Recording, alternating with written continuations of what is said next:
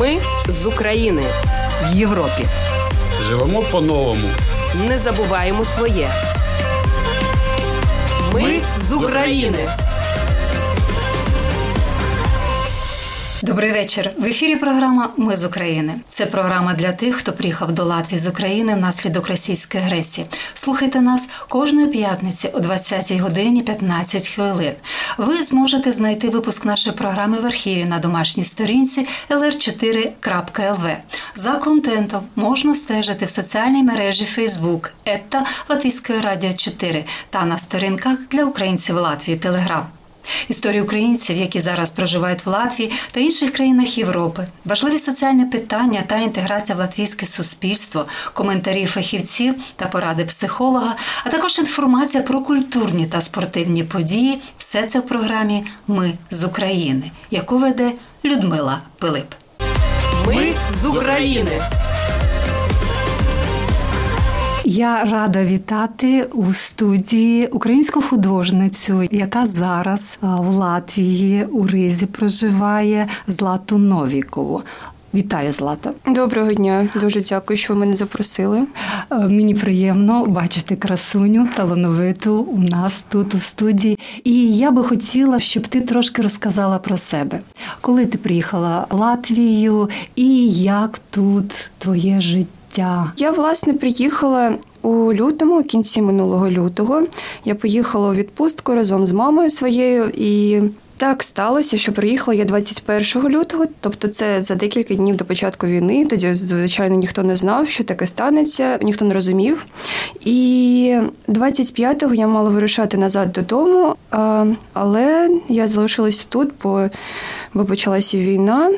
І на початку я була у таборі для біженців разом з мамою. Ми там жили декілька місяців.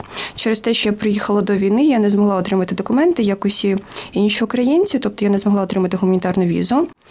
І тому в мене трішечки інша процедура відбувається зараз. і Я чекаю досі документів. В Латвії насправді дуже класно, мені дуже подобається, і мені тут можна сказати легко. Не дуже легко поки що вивчати латишську мову, але я думаю, що з часом все вийде. А з того, що мені дуже подобається, це доброзичливі люди, відкриті, реально дуже відкриті і готові допомогти з будь-яким питанням. І з того, що відрізняється сильно від того, до чого я звикла, це ну це відносно маленька країна для мене.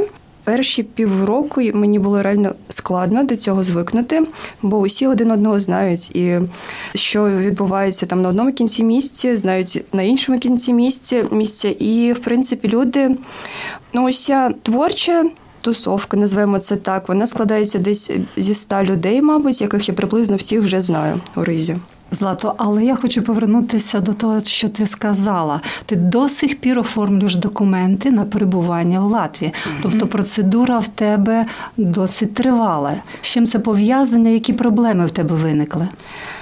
А ну через те, що я приїхала до війни на той момент, коли в перший день, в перший день війни, другий, третій, ну тобто на початку самої війни, коли ми намагалися з мамою звернутися до посольства, до якихось державних структур в Латвії, в Ризі, ніхто ще не розумів, що потрібно робити з українцями, тобто ще не було там центру допомоги для українців, і всі були досить розгублені. А тому єдине, що нам порадили, це звернутися до організації до прикордонників, називаємо це так. Тобто організація, яка займається біженцями з різних країн, це по більшій частині біженці з Афганістану і Білорусі. Але зараз там в тому числі є декілька людей з України. Табір знаходиться недалеко від Риги. Це місто, яке називається Муценики. Тобто ви були в таборі для біженців. Типово українці, в принципі, туди не потрапляють угу. після війни, тому що вони мають статус вимушеного переселенця. Ну зараз там є декілька українських сімей. Я не знаю наскільки я розумію, вони там опинилися, тому що е, їм там дали безкоштовне житло, якби і в принципі, ну це не дуже погане місце. Воно недалеко знаходиться від Риги, і там є транспорт. Тому ви до сих пір там?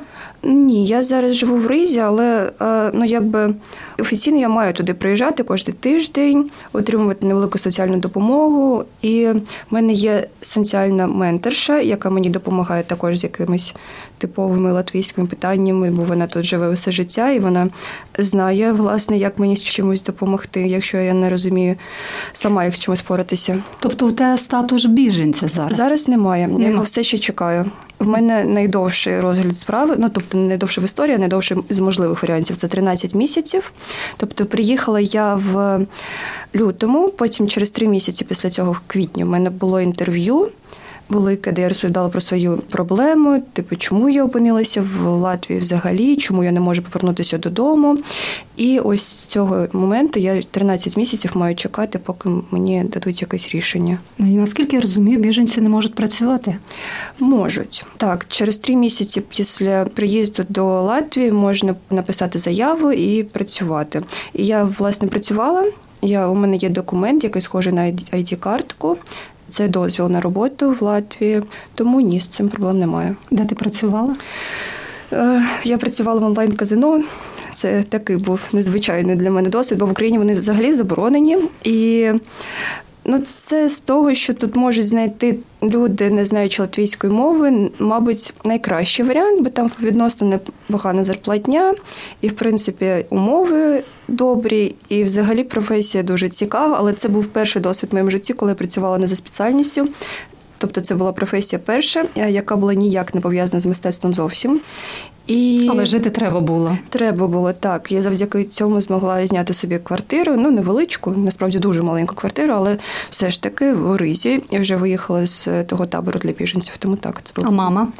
Мама повернулася через деякий час в Україну, і на те є багато причин. Одна з основних це тому, що в мене бабуся, бабуся та дідусь досить дорослі. В віці І, вже. Так, їм потрібна постійна допомога. Ну і ще вона дуже скучила за моїм татом, і ще в неї там є робота. Тому є багато причин, насправді, чому вона поїхала назад. Вона іноді приїжджає до мене, тому я дуже цьому рада, що десь там раз на 2-3 місяці вона знаходиться тут, декілька тижнів зі мною і знаходиться у безпеці. Зрозуміло, тому що я була в Києві. Я розумію, що сказати, що там безпечно неможливо. Постійні прильоти, постійні тривоги, і навіть те, коли ти приходиш, здається, що це мірне місце. Це абсолютно не так. Це столиця країни, де йде війна. Я думаю, що все буде нормально з твоїми документами. Сподіваюся. Якщо ні, то будемо цю тему також е, на радіо підіймати. Але е, хотілося б поговорити, все-таки ти за фахом художниця. Так. так. Розкажи трошки, де ти вивчала, вчилась, де е, і які про свої навички. Починала я малювати у три роки, тобто батьки, ще коли я була зовсім маленька, віддали мені мене на додаткові заняття. І, власне, так все і почалося. Тобто з трьох років я не пам'ятаю, мабуть, жодного дня, щоб я взагалі не малювала. Потім я пішла навчатися в школу, але паралельно зі школою я ходила також на додаткові заняття з малювання. А потім я вступила до Національної академії образотворчого мистецтва та архітектури в Києві і навчалася там 6 років. Це був бакалаврат та магістратура. І, власне, ну це місце, де я отримала найсерйознішу світу як митець, бо це вважається однією з найкращих художніх академій, художніх закладів навчання у Європі загалом. І ну, я познайомилася там з багатьма митцями українськими, звичайно, відомими і не дуже відомими, але дуже талановитими, безперечно. І це був колосальний досвід. Після цього я працювала по більшій частині графічним дизайнером. Ну, бо митець, як митець, він зараз не дуже потрібен комусь. І тобто я працювала для себе, скажімо так, робила картини, писала картини. І в мене було декілька виставок, але для того, щоб заробляти на життя, знову ж таки, я працювала графічним дизайнером. А виставки були в Україні? Були в Україні, були в Латвії також. В Україні найбільша моя виставка була в галереї Лаврець. Я виграла конкурс від департаменту Міністерства культури, мабуть. Я точно не пам'ятаю. А в Латвії вже в цей час? Чи... Так, після, звичайно, після війни. Насправді до війни я про Латвію дуже мало чого знала загалом. А в Латвії, ну, на початку, мабуть, березня, тобто це тільки коли я приїхала. Я зрозуміла, що потрібно щось робити, що найближче якийсь місяць, хоча б я точно не повернусь до України. Потім це затягнулося аж до цього моменту. А, І я побачила повідомлення у Фейсбуці, що різні латвійські компанії вони хочуть допомагати українським діячам мистецтва, то не тільки художникам, там і танцівникам, акторам, різним людям, е, чия діяльність була пов'язана з мистецтвом. І я власне написала дві організації. Перше це був музей сучасного мистецтва, а друге це була е, платформа для художників та ілюстраторів, які по більшій частині займаються коміксами. Але там я отримала найбільшу підтримку. Організація називається Куш Комікс. Я думаю, що ну, вона досить відома в Латвії. І, власне, завдяки директору цієї організації в мене була і виставка, і він допомагав мені брати участь в різних майстер-класах. Тобто він справді взяв шефство наді мною і допомагав мені повернутися до нормального життя в якийсь час, коли я була в такому досить сумному стані на початку. І зараз в мене вже була одна виставка колективна, тобто не тільки моя, на Ганскальському ринку. І, власне, така ж сама буде. Я думаю, що через декілька місяців, може через два, може ближче до літа. Це художники з різних країн. Цього року це було, мабуть, з 12 різних країн приблизно. Художники зібралися на майстер-класі, малювали свої комікси на тему е, життя і різних е, місць цікавих у Ризі. І буде виставка з усіма роботами на генскальському ринку знову. Чудово. А у тебе все-таки профіль графіка? Графіка, так. Тому загалом мої роботи це чорнобілі, монументальні роботи деталізовані. Ну, відверто скажу, мені дуже подобається Дякую. графіка, і мені здається, що в графіці якраз можна висловити чорно-білим, здавалось би, таке. Критичне чорно-біле, але дуже багато відтінків можна. Чому саме ти вибрала цей стиль? Ну, мені завжди було цікаво саме малювати. Тобто є живопис лійною фарбами, це я теж, звичайно, вмію, але якось так самого дитинства мені подобалося малювати олівцем більше за все. Я не можу сказати, що в дитинстві мені подобалося робити чорнобілі роботи, але саме графіка, мабуть, в мене виходила найкраще. Тому. Ну, питання не стояло, коли я вже вступала до академії. Я розуміла, чим саме я хочу займатися. Тим більше в академії це була графіка не тільки як малювання, там також є різні графічні техніки, такі як офорт, ліногравюра, це роботи з кислотою, з металом, з деревом. То це для мене теж було щось нове і дуже цікаве. Власне, ну так, я думаю, що це найцікавіший напрям. Я знаю, що ти була своїми роботами, представляла свої роботи на благодійній мистецькій акції Україна під час від війни до миру. Це було в Цюриху, Швейцарія. Так. Та розкажи трошки про це. Ну, це організовував, можна сказати, мій знайомий, ну тобто не мій друг, а знайома мені людина. І я це Лещинський, і я е, якийсь час працювала трішечки, я графічний дизайнер його організації. І я думаю, що зараз ну, кожен має робити якийсь внесок як може. Тобто митці. Люди мистецтва, якщо вони можуть, вони, якщо в них має си, є сили внутрішні, вони мають робити щось своє, творче. На моєму прикладі це звичайно малюнки.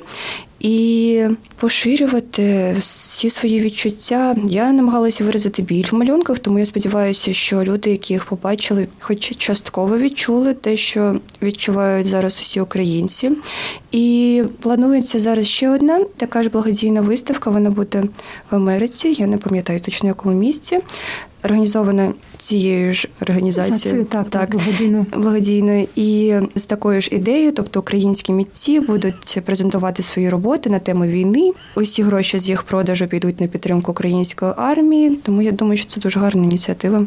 Ти сказала, що ти проживаєш в маленькій квартирі. Як ти там все-таки творчій людині потрібний якийсь простір, е, здавалось би, так? Як ти там працюєш? Я маю на увазі творчі малюнки. Ну, я розумію, так це насправді проблема, бо в мене монументальна графіка. Зараз я перейшла на трішечки менший формат. Це А3, А2. А раніше я робила дуже великі роботи. То це могло бути 2 метри на метр, чи інколи це були ще більші розміри. І нічого, треба просто пристосовуватися до тих умов, які є. І, власне, завдяки організації, про яку я розповідала про Кошкомікс, у мене є можливість іноді а, іноді працювати в інших приміщеннях. Якщо ви знаєте, є такий готи інститут, це платформа, де вивчають німецьку мову. Латвійські підлітки та молодь, і там також проходять деякі майстер-класи, де можна прийти помалювати. Тому ну знаходжу різні варіанти. Коли було літо, було взагалі просто, бо погода була неймовірна. Зараз вже трішечки складніше. Можна і на вулиці малювати. Це приємно, під сонечком. Люди дивляться, виражають своє задоволення чи дають якісь поради. Ти малюєш Ригу? Так, так. Рига якось малюється графікою. Насправді так, вона виглядає дуже графічно. Ми з України. А я нагадую вам, що ви слухаєте програму Ми з України. І у нас в гостях українська художниця Злата Новікова. Які твої роботи про війну саме от після 24 лютого були якісь монументальні, чи це такі малюнки, як ти сказала, формату невеликого? Ну, відносно невеликого формату, це десь А3. Зараз по більшій частині це ну не дуже великі, на мій погляд, роботи. І перші півроку ну усі роботи були про війну, бо насправді я ні про що інше не могла й думати. Зараз вже трішечки інакші теми. Я все ж таки живу в Латвії, влаштовую якось своє життя, тому. Почуваю себе трохи краще. Ні, насправді набагато краще почуваю себе зараз. І в мене є багато робіт. Вони ну, я не знаю, вони в моїх соціальних мережах, тому я думаю, що там їх бачили. Виглядають досить депресивно. Там з образами смерті, з образами мертвих людей. Ну але це можна зрозуміти. Я думаю, бо настрій такий був. Ну, зрозуміло. Я взагалі, коли спілкувалася, говорила, що перший місяць чи два люди взагалі не могли працювати. Це все ні читати, ні. А вже потім це все виливалося у творчість, і творчість допомагала справитися з психологічними з цими з цією біллю, яка була всередині. Окрім творчості, хто в Латвії тобі ще допомагав з цим справити? Ти наз... ти назвали, що там фірми, платформи. Чи є в тебе тут друзі? Звичайно, в мене є одна подруга. Ну, в мене є багато знайомих. Є одна подруга, з якою я познайомилася в таборі для біженців. Вона з Білорусі. І тобто ми опинилися, можна сказати, в схожих умовах, тому розуміємо один одного. У мене, звичайно, є друзі з України, е, з якими я тут в Латвії познайомилася, але це дуже цікаво, бо якось виходило, що так виходило, що ті люди, з якими я знайомилася в Латвії, і які були з України, вони якось були пов'язані з мистецтвом. Тобто, в мене є знайома, яка училася у Харкові в академії мистецтв також, і зараз живе в Ризі. Є е, знайома, в якої батько з України, і вона теж ілюстратор. Тому так, звичайно, в мене є хлопець, з яким також я познайомила, познайомилася в Латвії. Латвійсь? Так, латвієць. Тому я можу сказати, що ну я справді вважаю, що люди дуже доброзичливі. Я не можу сказати, що в Україні є, звичайно, але для мене це контраст, бо тут люди виглядають на перший погляд дуже холодними, але як тільки з ними почати говорити, то вони реально готові допомогти будь-чим і зробити будь-що. Про наставників переговоримо. Вони в тебе, я зрозумію, мають бути. Чи підтримуєш ти контакт з ними, чи кожного разу у тебе якийсь інший наставник? Так, можливо, це реальна людина, можливо, це якийсь образ, чи хтось там ти знаєш про людину і намагаєшся слідувати е, і порадам, які він давав. Ну, буває так. Ви маєте на увазі наставники В мистецтва? мистецтві так. Ну, в мене був улюблений викладач в академії, коли я навчалася, але це було насправді давно вже досить, і я зараз не підтримую з ним зв'язок. Ну, тобто ми там є один одного друзі у Фейсбуці, але не спілкуємося. З кожним роком митець росте, і в нього з'являються якісь інші плани на творчість. Взагалі, все інше ти пережила війну. Можливо, хтось для тебе є людина, яка ти наслідуєш його рисам в творчості. Чи- Мені дуже важко виділити одну людину. Я думаю, що це як і в житті відбувається, що я звертаю увагу на все, що відбувається навколо, і це усе якось відображається на моїй творчості, але, мабуть, на цей етап немає такої людини, яку я б наслідувала. Зрозуміло, коли тобі от буває в житті ну от погано треба справитися, тобі допомагає олівець і папір, чи можливо ще комусь ліс, кому море, кому просто квіти. Море це щось неймовірне. Також я не знала, звичайно, про Латвію багато раніше, але зараз я дуже рада, що тут є море.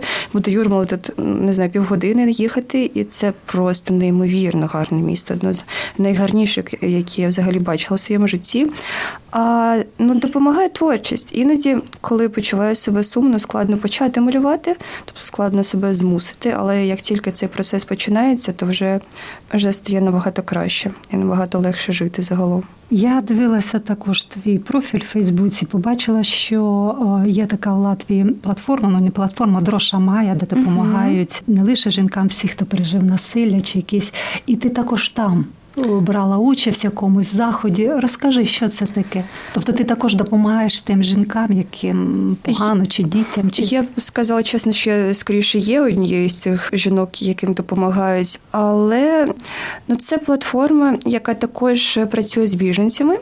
І власне, коли я починала проживати в Латвії, в мене були курси адаптації, тобто мені розповідали у цій цьому місці Дрошимає про латвійську культуру, про людей, про мистецтво, про архітектуру, про погоду, власне, про все, що може бути невідоме мені в Латвії. І там я також познайомилася з дуже багатьма цікавими людьми. Одна з них це е, жінка з Білорусі, досить відома в Білорусі художниця, її звати Ольга Якубовська. Вона останній раз там проводила майстер-клас. Я думаю, що ви саме ці фотографії бачили. Майстер-клас з мистецтва.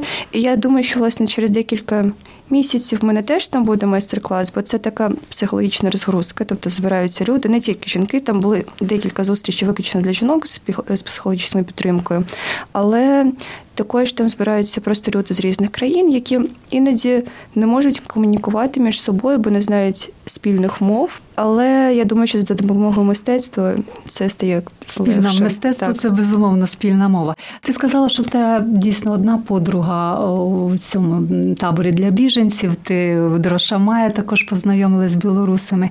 Ну зрозуміло, ти тут, тому що війна в Україні. Вони розповідають тому, чому вони залишили свою батьківщину, приїхали сюди. Це пов'язано з режимом Лукашенка якимось чином. Так, це пов'язано з протестами, які почалися у 2020 році. І насправді, ну для мене це не була зовсім нова інформація, коли я все почула. Я але я не розуміла, що настільки погано все йде в Білорусі, бо усі знають, усі бачили новини про протести в 2020 році, але я не думала, що це продовжується аж до цього моменту. Але насправді там відбуваються жахливі речі. Там немає ніякої свободи, якщо казати так. І ці люди, з якими я спілкуюся тут в Білорусі, вони вони кажуть, що там навіть гірше ніж в Росії. Не знаю, не можу тут оцінити цю ситуацію, але. Ці історії, ці ці історії, які вони мені розповідали, вони насправді жахливі, бо я дружу з дівчиною молодою, гарною, тендітною дівчиною. Вона розповідала, що через те, що вона там одягала одяг певних кольорів. Тобто жовто-блакитних, можливо. Ні, ні, ні. Це був біло-червоний, це е, як прапор протесту а, Білорусі, угу. і її арештовували декілька разів. Вона повинна була сидіти в в'язниці. Один новий рік вона відмічала в'язниці. Ну, відмічала, вона знаходилася там під час цього, що там над ними знущалися, над усіма дівчатами, що знаходилися там. Тому насправді історії жахливі. Так, це окрема і дуже серйозна тема. Зрозуміло. А кажуть, що український народ пасіонарний, він ж тому все це відбувається з ним. Як би ти, як художник, розказала про свій народ, про українців для тебе якийсь образ? Я думаю, що це дуже експресивні і, звичайно, вільні всередині е, люди, які не будуть робити те, що їм не хочеться що дуже добре видно зараз, і які готові об'єднатися для того, щоб е, того, щоб відстоювати свої бажання і свої принципи. І ну, для мене це не завжди буде улюблена та рідна країна, тому. Я думаю, що український народ найкращий. Не знаю, наскільки це тактично звучить тут в Латвії, але для мене це завжди буде так. Зрозуміло. Я запитую жінок, які сюди приїхали, чи збираєтесь ви повертатися в Україну? Ну, звичайно, я не знаю зараз, як повертатися назавжди, бо після закінчення війни, звичайно, будуть е, Будуть певні проблеми з пошуком роботи. Я думаю, що це усім зрозуміло через те, що економіка знаходиться і буде знаходитися в поганому стані, через те, що потрібно буде все відбудовувати, відновлювати. Тому я не впевнена, що як митець я зможу там бути корисною. Але звичайно, там вся моя сім'я, більшість моїх друзів, і я дуже за ними сумую. Під час я ну, мабуть не сказала про це, але під час розглядання усіх моїх документів я не можу виїжджати за кордони в Латвію. Тому, власне, з початку війни я тут і знаходжуся, і я дуже чекаю того моменту, коли мені дадуть вже якийсь документ, і я зможу побачити свого тату, якого я більше року вже не бачила, бабусі до себе, свого племінника. Ну тобто я дуже за ними сумую. Тато в Україні чи він Тато в Україні. воює? Ну він допомагає своїми силами. Він його не призвали зараз воювати, але він звичайно не може виїжджати з України. Він власне не хоче, навіть якщо б міг. Він в мене принциповий і тому знаходиться в Києві. Так на початку війни він дуже багато робив з власної ініціативи речей. Це це була допомога людям, яким було просто психологічно і фізично погано. І е, він е, ставив укріплення з. Ми живемо біля військового міністерства, тому там потрібна була допомога дуже велика. На початку, особливо коли все всі, всі були ще трохи розгублені. Тому так, я думаю, що він зробив свій внесок, але зараз, на щастя, він не воює. Слава Богу, як митець, про що ти мрієш? Кожен митець мріє, щоб ну безумовно стати відомим, виставки персональні. Ну поділися, будь ласка. Ну, коли я навчалася в академії з моїми друзями, в нас була головна мета це щоб наші картини висіли в Луврі. Потім, коли я трішечки подорослішала, я зрозуміла, що це насправді не так нереально. Тобто виставку в Луврі можна насправді оплатити. Там є така якби послуга. А, Але це було приємно, звичайно, залишити свій внесок в історію мистецтва назавжди. Я б хотіла, мабуть, це трішечки нереально звучить зараз, але я б хотіла, щоб мої роботи висіли в Луврі. Так ну я думаю, це так і буде. Поговоримо про це незабаром.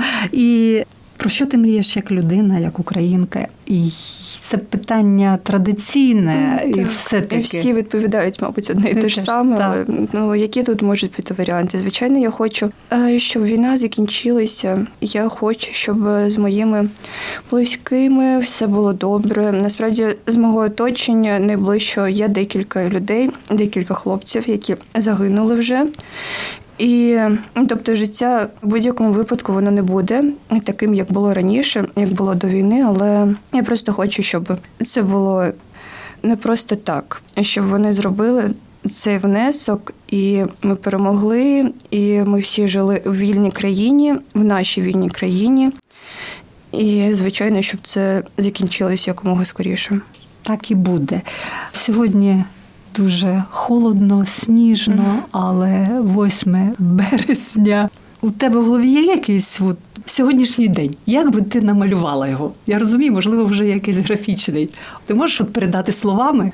Насправді так, бо це ну це свято, на мій погляд, воно не про весну і не про красу, воно про рівні права жінок і чоловіків. У мене є власне знайома. Я вже давно хочу намалювати її портрет, але якось все не почну це робити. Вона зараз займається волонтерством. Це Дуже тендітна, невеличкого зросту дівчина, худенька, з якою я навчалась разом в академії, і вона вона волонтерка зараз, тобто вона бере участь безпосередньо у збройних діях, і я не можу це собі уявити, як це відбувається, але я бачу час від часу фотографії, які вона виставляє, тому я думаю, що це заслуговує просто неймовірної поваги. І ти би її намалювала? Я б намалювала саме її, так бо вона, на мій погляд, може бути втіленням жіночої сили і водночас жіночої тендітності в цей день. Краси.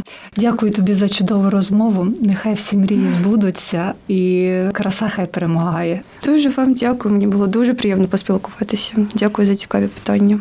Ви слухали інтерв'ю з українською художницею Златою Новікою.